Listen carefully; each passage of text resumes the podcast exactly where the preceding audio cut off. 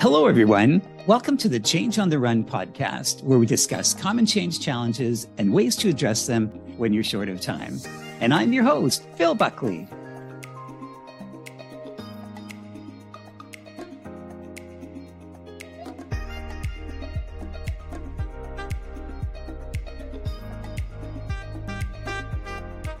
Today's topic is handling mistakes. Mistakes are inevitable when managing change. There are too many moving pieces on different schedules and run by different people to avoid missteps. Given the stress that major change initiatives inevitably produce, people can default to responses that deflect ownership, compromise resolution, and obscure learning when something goes wrong. This behavior adds risk to the project and damages relationships. A better and more difficult approach is to expect and address mistakes as they appear. So, how do you handle mistakes in ways that identify root causes, resolve issues, and make changes so they are less likely to happen again? And my guest today is Michelle Yanahan. Michelle, welcome to the show. Hey, Phil, so great to connect with you again and run through change. I'm thrilled to be here. Oh, Michelle, thank you so much for being here. And Michelle has over 20 years experience in change capability and competency development and change execution. She is the founder and principal of ChangeFit 360, a change management training company with a behavior-based approach. Michelle holds an MS in management organizational behavior, as well as a CCMP, one of the first 500 granted, and a Prosci ADKAR change certificates. So, Michelle, what's been your experience with handling mistakes during change initiatives? Phil, it's such a great question. Because I think in organizations, there's this big misperception that when we execute change, it should or it needs to be perfect. You know, perfect delivery, perfect fast adoption for people, immediately people getting proficient with change, and absolutely no resistance or objection, no noise. And while that's not only realistic, it's actually detrimental, Phil to change. You know, perfection is the enemy of both creativity and learning, which are both helpful and completely necessary for good change. Now, I'm not saying that we should not strive to execute change well. We should. But rather, let's think about normalizing and embracing the imperfect in change. Things will never be perfect. We're going to make mistakes. We're going to find missed opportunities. And really, what's most important is how we recover from those mistakes, failures, and missed opportunities, and how we really put them in to teaching moments. I was speaking at a conference recently and I had the opportunity to listen into the keynote which was Sara Blakely of Spanx. And if you know anything about Spanx and their story, it's undergarments for women, and she's really a hustler who didn't take no or failure as an option. And I think she got that in how she grew up. When she was growing up, her father every night at the dinner table would ask the children in the family not what they succeeded at, but rather what mistakes they made, what they'd failed at. And most importantly, and why he did this is what did he learn from the what did they learn from those mistakes or moments of failure? That story really resonated with me. It stayed with me as such a powerful example of how we need to shift our thinking around when driving change seeking perfection. Oh, what a great story. And isn't it fascinating how we're brought up, or when we're brought up in the corporate world, to what we expect and then how we try to deliver that expectation? Handling mistakes is such a barometer of how a project is run. Why is it so important how people respond to handling mistakes to the project and also the organization? Absolutely. As I said, not that we should not look to execute change the very best we can, but even if we anticipate, have the best project plan, to your point, have the best culture, have the best leaders, we're dealing with people. People are not black and white. So we need to expect and plan for mistakes. How we recover and learn from mm-hmm. those mistakes is so much more important than that mistake itself. And one idea to consider, and something I'm, I'm really have embraced and am fascinated with, is how we tend to focus focus on the deficit. We tend to think about what didn't work, what problems we can fix, what do we need to solve. And that's all very rational thinking. And as humans, we very much like to be problem solvers. But when we're dealing with change, It's not only about the rational, which is I'll tell you what you need to know and I'll teach you what you need to know, but it's also about dealing with the emotional, which is how do I need to feel? What do I need to feel to really embrace and get through change? And if you think about that emotional component, how can we apply elements of positive psychology into change, even when things don't go 100% perfect or mistakes are made? Yes, recognize and notice and learn from those mistakes or imperfection, but also balance that with what's really good. What are the strengths of the organization, people, change, culture that we can build upon? When we do that, we are really appealing to that emotional side of folks, which complements or perhaps is even more important than leaning into that rational side, which is much more of that black and white. Certainly. And isn't it interesting? The rational side tends to drive business performance and how we choose to yes. measure results. It forces people into the did we make it? Did we not? How are we deficient? A mistake means that we're not perfect. In most assignments about milestones and what's the variance and, and how are you going to explain yourself if it wasn't perfect? What do you think's going on there? Yeah. So if you think about traditional or typical change. It's grounded in project management, which is black and white, right? The controls and the guardrails around the process. Very much, as you said, milestone driven, deliverable driven. Did we reach what we needed to? And although that's important for controls and guardrails, which again goes back to that rational side, the emotional side, people don't neatly fit in that black and white box. People are very gray. It takes a great deal of courage for us to own up to our mistakes, particularly if you're in one of those organizations organizations or cultures, or maybe even a team that is more punitive in nature, that we don't make mistakes. We're fearful of the repercussions of making a mistake. We like to move through the experience rather quickly, right? Onto solving and not sitting with the discomfort although it's important to move on from the experience, sitting with that discomfort and reflecting on that mistake or that failure or that missed opportunity is really where the learning happens. So our attempt as humans to kind of move through it really fast, not wanting to own up to it and not really taking the time to be thoughtful about it as a learning moment is really a missed opportunity for us to have the ability to think that we're human. We all make mistakes, understand it's part of the learning process, own up to it, and be thoughtful and intentional and kind of let it sit. What did I learn from this?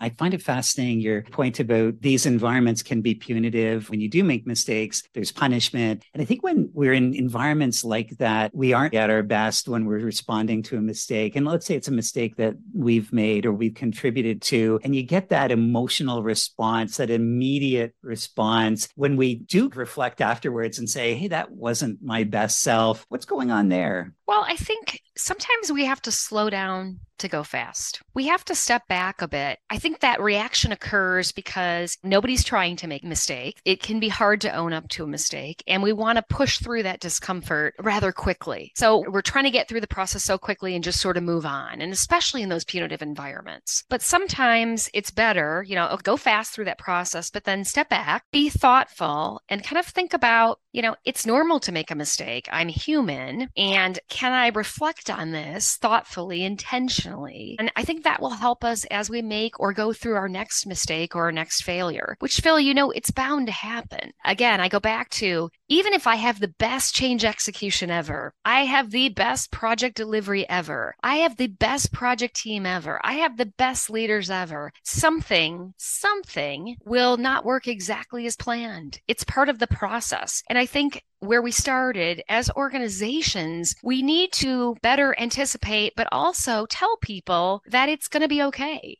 That this is part of the process. Normalize that not everything will be perfect if we start using that as our talk track with our leaders, with our organizations, with our culture, I think we better prepare people. We normalize their expectations. And then we're not thinking that change needs to be perfect. And as soon as something isn't, people automatically sort of go down the rabbit hole of, well, this is horrible. You know, and, and we all know that when you hear something negative versus something positive, that that negative has more of a wildfire approach through an organization. So I think we need to get a little bit more comfortable within organizations and as change practitioners, normalizing that we're working with people, which are not black and white. And all those rational tools, our project plan, our deliverables, our milestones, that's all very black and white. And although that can be more controlled, when we're working with people who are gray, we're going to do our very best, but something is not going to be perfect. And getting okay with that, I think, is the challenge for organizations and the challenge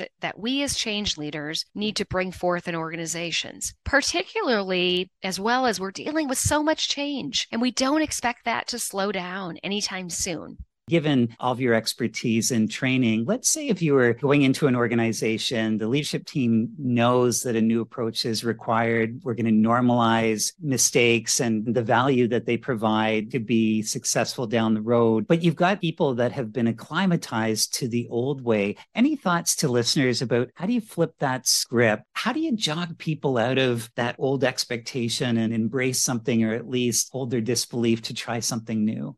Yeah, I think it's a great question, Phil, and, and, certainly something a lot of organizations will need to contend with eh, if they're not contending with it now in the near term future. I think at the top, we have to set the tone. The culture needs to embrace that, but probably most importantly, and I talk about this with the behavior based approach to change, is those people leaders, those frontline leaders that have individual contributors that work directly for them. They set priority, they set direction, and they set tone. So those leaders, how they show up, becomes so critical. So to flip the script, really it is about the leaders not only voicing that this is what we're doing, but role modeling the way around how mistakes and failures and missed opportunities can be leveraged, coaching the leaders, and not an easy task, Phil, by any stretch to kind of change the culture. We have to start from the top, role modeling the way, right? Behaving that, hey, yep, we made a mistake, owning up to it. We missed that but here's how we're going to quickly resolve and recover. And showing when we do that, when we resolve and recover, how we were able to do that and how the organization, culture, teams, and leaders embrace that. So, really making that mistake or failure recovery more visible. I think that's the only way that we normalize mistakes and recovery, but also also critically important to build agility and resiliency into the culture leaders everyone in the organization through that act Absolutely. I was on a, a, large change years ago and I made what I felt was a big mistake. I started talking about how are we going to behave as leaders, and it was the, the steering committee and how we want to encourage and enable change. It's not going to be perfect. My lesson was I had an intellectual conversation with leaders about the role modeling that they should do. What I didn't do is illustrate what that looked like when mistakes actually happen. So, of course, everyone agreed. Of course, mistakes are going to happen. Of course, it can't be 100%. And everyone left, and especially me thinking, great, I've changed the world. And as soon as that first mistake happened, since people didn't have a bridge from the concept to the execution, they tended to default. How do you go about presenting? Presenting scenarios so that people do understand what it means and, and what good looks like for them when something actually happens in the moment. Yeah, uh, you bring up a great question, Phil. And I too, in my change career with my change agents and leaders, said, okay, here's what we need to do. And the head nods occur. And then everybody goes back to their desk. And if it's not simple, if it's not practical, if they don't have sort of a roadmap to your point, you know, it's like, well, that's one more thing for me to do. And therefore, I'm not going to do it. And then we fall back into our old behaviors. One thing that I've been trying to do more recently is what I call make it easy and kind of spoon feed vehicles and things that can help help. And so, some things that I've tried to do, and not perfect, again, the theme of our conversation, but for leaders and for change agents and people on the ground is create toolkits and other things that they can help facilitate not only you know sharing messages but encouraging an open dialogue and also providing scenario based ideas in these scenarios here's actions and or things you can do and or discuss so it's not perfect the theme of our conversation but we've got to start somewhere. And i think once folks start to leverage some of these vehicles and start to build the muscle we need to give folks opportunities to build the muscle. And just like change we need to practice practice practice this idea of recovering from mistakes and failures before it becomes muscle memory. Recently I saw something in the European School of Psychology where they did a study that they said that you need to do a behavior on average 66 times, 66 times wow. for it to become muscle memory. And although that sounds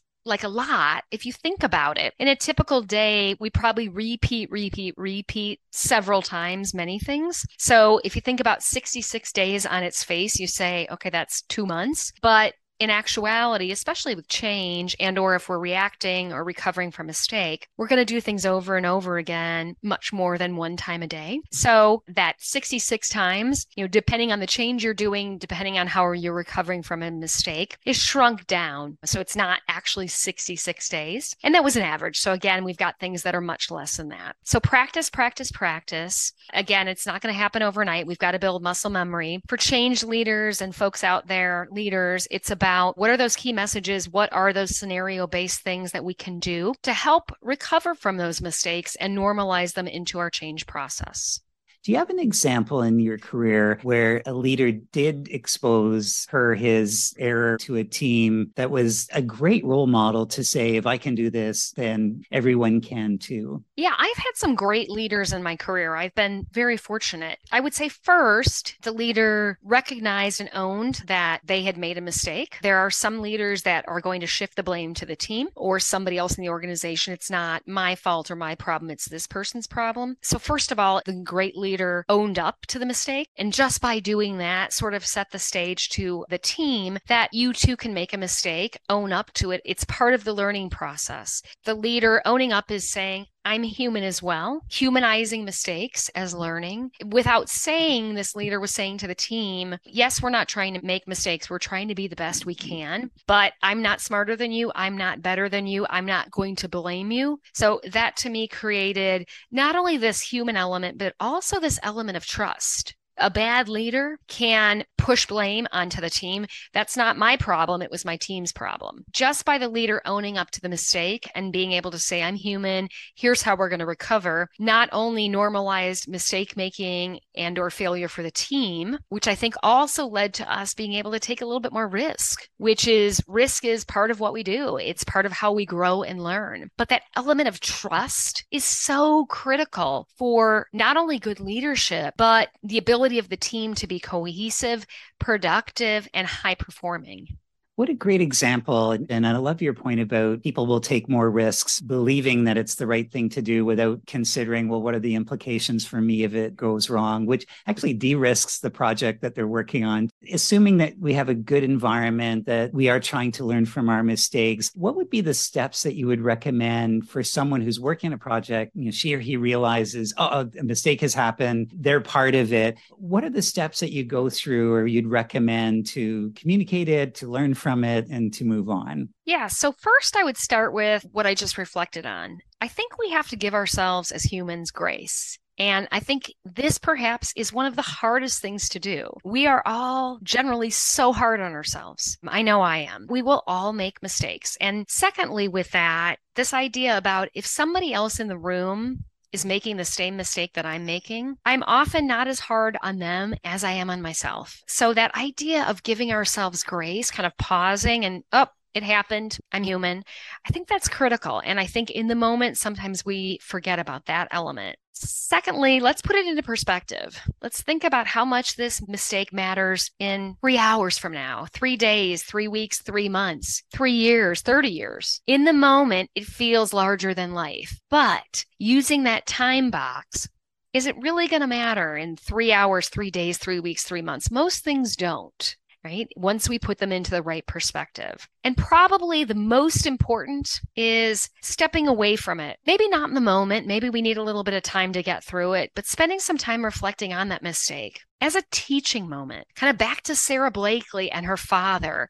What mistakes did you make? What missed opportunities came to you? And most importantly, what did you learn? When we think about it in terms of change, can we use our experience to be more empathetic, which is such a huge part of change and really dealing with that emotional side. How can we use that mistake to think about how we better connect with those that go through change, that will have challenges, that will make mistakes, that will miss opportunities? How can we use the experience for a positive to build from? Oh, that's great. And I wonder what role does communicating mistakes play in creating an environment where we are better change leaders and not only for the team, but potentially for the whole organization? Is it something that you'd support? It's like saying, hey, here are the big mistakes we've made, and this is what we've learned from them. Or would you not do that? You know, I think it's really important in communicating at all levels, formally and informally, to be honest and authentic. I think that people, when we try to push stuff under the rug or snow job, people see right through that. I think people very much appreciate the idea that we are being honest and authentic. It's important to say, hey, you know, this didn't work exactly right. And here's what we're doing about it the recovery again. And on that point, Phil, I was working on a change that had been going on for years and they'd had a lot of stop and starts, a lot of stop and starts. And so the organization was very frustrated. And here we go again. And so we were talking about how do you within an organization kind of do the stop start. And if you think about the stop start as failure, mistakes, or wrong timing. And I said, I think it's really important when we communicate to put it out there that we have had stop and starts. And here's how it's different. Here's what we've learned. So again, using those stop starts, those missed opportunities or mistakes more as a learning journey and communicating that out to the organization. Here's what's going to be different this time around. So critically important, I think, to use that language, to be honest and authentic, and also not only kind of speak that speak, but role model that across the organization. I think people see a snow job a mile away. And I think also if we try to sell all the great things about the change and we sort of don't talk about what hasn't worked, what those missed opportunities are, and what we've learned, people start to check out and say, oh, here's another go round of that, or same old story, different day. So right away, we lost some of that momentum. We're better off in your scenario to put it out there and talk about how we're going to leverage it going forward. What's different this time? Beautiful. Thank you. Getting back to culture, if there was a culture that was more punitive or, or, more traditional in the sense that trying to be perfect and and that's our goal and it, it gives us that sense of comfort. But then there's a work track within the project team that has a very different view. And the inspired leader wants to be trust making and handling mistakes as a learning opportunity. Any tips about how do you create a biosphere or an area if you're not able to impact the whole culture, but you have your own team and you do have an ability to influence them? Do you have any tips for that type of leader? Yeah, no, I absolutely love that. And I think even in a punitive culture, the leader set the tone for that individual team. So certainly that leader can help by, again, being honest and authentic about their own mistakes and failures and what they've learned from them and strive to be great, but not be fearful of making mistakes or risk taking. And again, that comes from the leader, not only setting the tone with communications, but also really enabling and displaying that behavior themselves. And when mistakes, missed opportunities happen, talking about them and not letting people beat themselves up, but more importantly, being able to recover from those mistakes quickly. So the team getting together and enabling one another, working together, that makes a great team, right? We get the most productive teams not because they haven't made mistakes. It's more importantly how they come together, how they work and balance off each other's strengths in those tough times that make them high performing teams. The leader really sets the stage for that.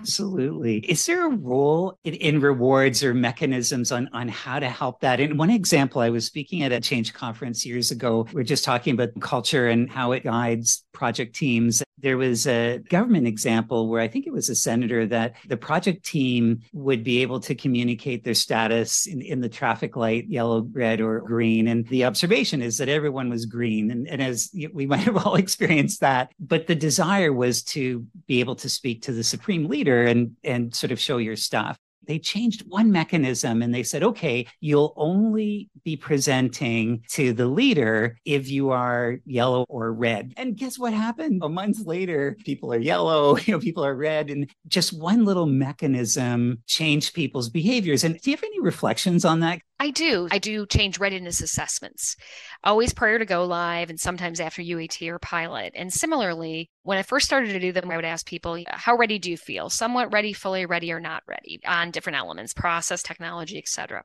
So interestingly enough, in a facilitated discussion, you get somewhat groupthink, right? And everybody wants to say we're fully ready for change. But interestingly enough, if you ask a different question, if somebody says they're fully ready for change, uh, I started to ask, well, what makes you think we're fully ready for change? What is sitting behind your green in your stoplight example? And people would start to say then, well, I think we're fully ready, but yet this. And oh, I forgot about this. And so that allowed me to dig a little deeper and say, well, are we really fully ready? If you're telling me for the process as an example that process maps are not approved, that a couple steps in the process are not ready to go, etc. So interestingly enough, very similar to your spotlight example, Phil, on the project status, people would say one thing, but then when they were given the opportunity to put some color behind it, their kind of color really didn't match up with their original stoplight, let's say. I think there's something to be said so much for if we have the opportunity and change, and your example as well, to actually talk to people and not maybe just get uh, feedback via survey, you can get behind that red, yellow, or green. People want to be green, especially if other people in the room are green. And to be able to tease out or pull forward what is really happening behind that green, just like your example, this was for change readiness, yours for was for project status. We get more color and it's a more balanced outcome and then we find we can tease out things that are not perfect or not right or not exactly there. And in doing so, we can action them forward without learning that color behind or your amber or red. Can't action things forward. So it's really important to pull those out as a positive. What a great response, Michelle. That's so telling and so helpful. There's some responses that I've had to mistakes, especially earlier in my career, that I'd regret or I'd realize it was the wrong thing to do. So it would have been an emotional response. It would have been trying to go through quickly. And then I reflect on it and go, well, I wish I hadn't done that. The high road would have been to do this. Do you have any recommendations for someone who goes through that process? How do you go about trying to correct the initial response that you had? I think in the moment, we all have that emotional response. And it's very easy to make a wrong decision or try to correct very quickly, kind of push it down, as we've discussed. We're all human. We're all going, you know, probably do that it's the ability to step back and, and really think through it. And perhaps I can give a quick example here. I had gone, I had left a company and gone to a different job, and that job had turned out to be a disaster and it was starting to impact my health. And so I had decided I was going to leave that job without another job to go to. And this is the first time I'd ever done this, Phil. And I was really feeling like a failure you know, I can't make this. I'm going to quit. I've made a horrible mistake taking this job, leaving a good job and coming here. And now I'm going to be a quitter, the ultimate form of failure. And in that moment, I did feel I had let myself down. I'm not reaching a goal, kind of all these arbitrary things that I'd put in front of me. And now, several years later, maybe this little analogy will help in how we think about mistakes or failure and opportunities. A tree has many branches. Some are short, some are very long. They're not all meant to be the same. So, in my example, reflecting back, and it took me many years, Phil, to get to this point, kind of think about this story. That job or that mistake or that opportunity was a small branch in my career. If you think about the tree as my career, or you think about the tree as your life, you're going to have small branches, right? You're going to have missed opportunities, failures. If we quickly recover from them, think of them as a small branch, leading to other branches growing on our tree a learning opportunity. So I can look back at that failure, that wow, you know, this has not at all turned out the way I wanted it to. And now I'm here and I got to start over. And I think about that now as my tree that that mistake, that failure, that opportunity was not meant to be a long branch, but rather a short branch that later I learned from. And the tree just continues to grow forward. I oftentimes reflect on that analogy when I have made a mistake. And that is, okay, that happened, short branch, but what can I take from it and build into the tree? How do I leverage that opportunity, that failure, that mistake in what I do going forward? I love that analogy. What an excellent way to look at the lessons from the past. And what I'm taking away is part of the process of building and growing for the future, which Absolutely. can be really different from how we look at things in our lives. So thank you so much for that. And in the spirit of change on the run, if you only had one action that you could take to help you handle a mistake that's happened, to react or to respond to it, the one that would give you 80% of the results in 20% of the time, what would that be? I think it starts with embrace the fact that we're all human. And that, in virtue of itself, means that we will make mistakes. We will have failures. We will have missed opportunities. We will have disappointments. Our best laid plans, again, back to change, best laid project plan, best laid resources, best laid change execution. Things will happen. And what is less important is that things happen. What is more important is that we flex, and we recover quickly and we use those mistakes and opportunities and failures as learning and growth. And we take that forward into not only how we grow and evolve as human but how we can leverage that when we drive our next change. To better empathize with people think about how we put that into perspective and build it as a branch onto our next change. Great. Just as we close off is there of a final thought, an insight, or a piece of advice for our listeners about handling their mistakes? Thanks, Phil. And it's been so great to be with you today. I really appreciate it. Thank you for your time. Again, I think it's all about hu- being human and being human at all levels of an organization as well as everything we do. Our leaders won't be perfect. Our organizational culture may not be perfect. Our top level leaders won't do everything right all the time, just like we are. We're all imperfect. And so embracing that, really trying to build it into the culture, one change project one team, one leader at a time, it can only benefit us in terms of our agility and ability, resilience for change as we move forward. So anything we can do around that is really a strength of humans, the organization, people, and leaders. Outstanding. Thanks, Michelle. And thanks for sharing your experience and your advice. How can people get in contact with you? Thanks, Phil. Would love for people to get in contact with me, changefit360.com, or feel free to reach out via email. I would love to hear from you at Michelle with two L's at changefit360.com. Feel free to reach out. We'd love to connect with you. And thanks again, Phil. It's been great. I always love chatting with fellow change folks and hope we can connect soon. Me too. And thank you so much for taking the time. And thank you to the listeners. And until the next time, I wish you all the best as you continue to lead change.